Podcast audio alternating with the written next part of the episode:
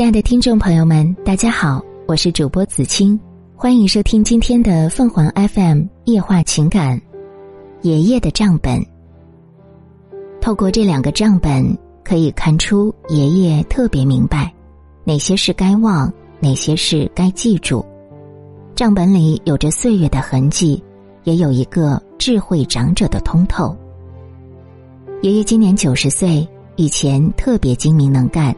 是改革开放后村里第一个做生意的，他在镇上开了一家肉食店，养活了一家人。爷爷算盘打起来噼里啪啦响，曾和学会计专业的堂弟比过打算盘，结果把堂弟羞得满脸通红。爷爷心算也很厉害，速度快，几乎没有误差，我们都特别佩服。我闺女曾好奇的问：“祖爷爷，您是什么大学毕业的呀？”算账时，我们的脑子都没您转得快。爷爷笑着说：“我上了烧火大学，七岁就在家里的饭店茶馆忙活。我爹娘那时候说，干买卖就得勤快，五六点就要起来烧火、碾米、磨面。我一辈子没上过一天学，看你们现在多好呀，可一定要好好上学。没上过一天学的爷爷，当年把生意越做越大。”还雇了几个伙计，自己除了当老板，还兼任会计和出纳。目不识丁的爷爷有自己的账本儿，每天的流水账都一目了然，谁吃肉赊账，他一直记得清清楚楚。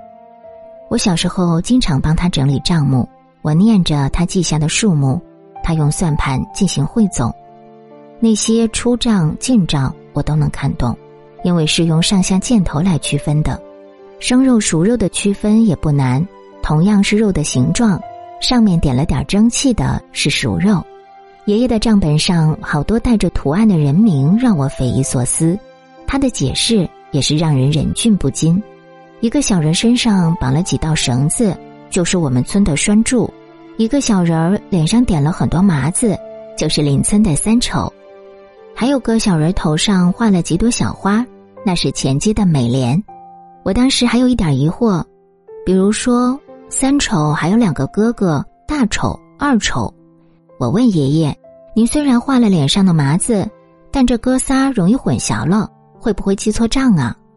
爷爷不紧不慢地说：“大丑一辈子节俭，没见过他买肉；二丑儿子有钱，从来不赊账；只有三丑爱吃肉喝酒，干买卖久了，来回欠账的就那几个人。”有几个人终身未还账，爷爷也一笑了之，说：“人都去世了，人死账清。”爷爷还有另外一个账本儿，那是在困难时期帮助过他的人。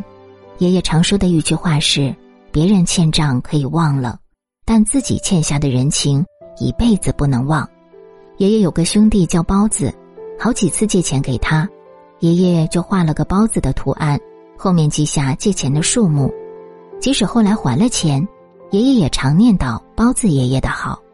爷爷的二婶儿小时候给他做过一件棉袄，爷爷就画了个脑后梳着发髻的小人儿，旁边还有一件棉袄。刚做生意的时候，有好几个本家侄子过来无偿帮忙，他都记着名字。一个水缸上面画着两道横线，那是耳缸；几颗星星，那是明星。到了后面，我看到画了两个小人儿在抢东西，实在看不明白，就问爷爷。爷爷慢悠悠的说：“没看到是抢了两次呀，是你三奶奶家的爱抢，爱抢呀。”这就是爷爷的账本，很另类，但透过这两个账本，可以看出爷爷特别明白哪些是该忘，哪些是该记住。账本里有着岁月的痕迹。也有一个智慧长者的通透。听众朋友们，无论你是开心还是难过，不管你是孤独还是寂寞，希望每天的文章都能给你带来不一样的快乐。你也可以关注我们的微信公众号“情感与美文”，收听更多内容。我们下期再见。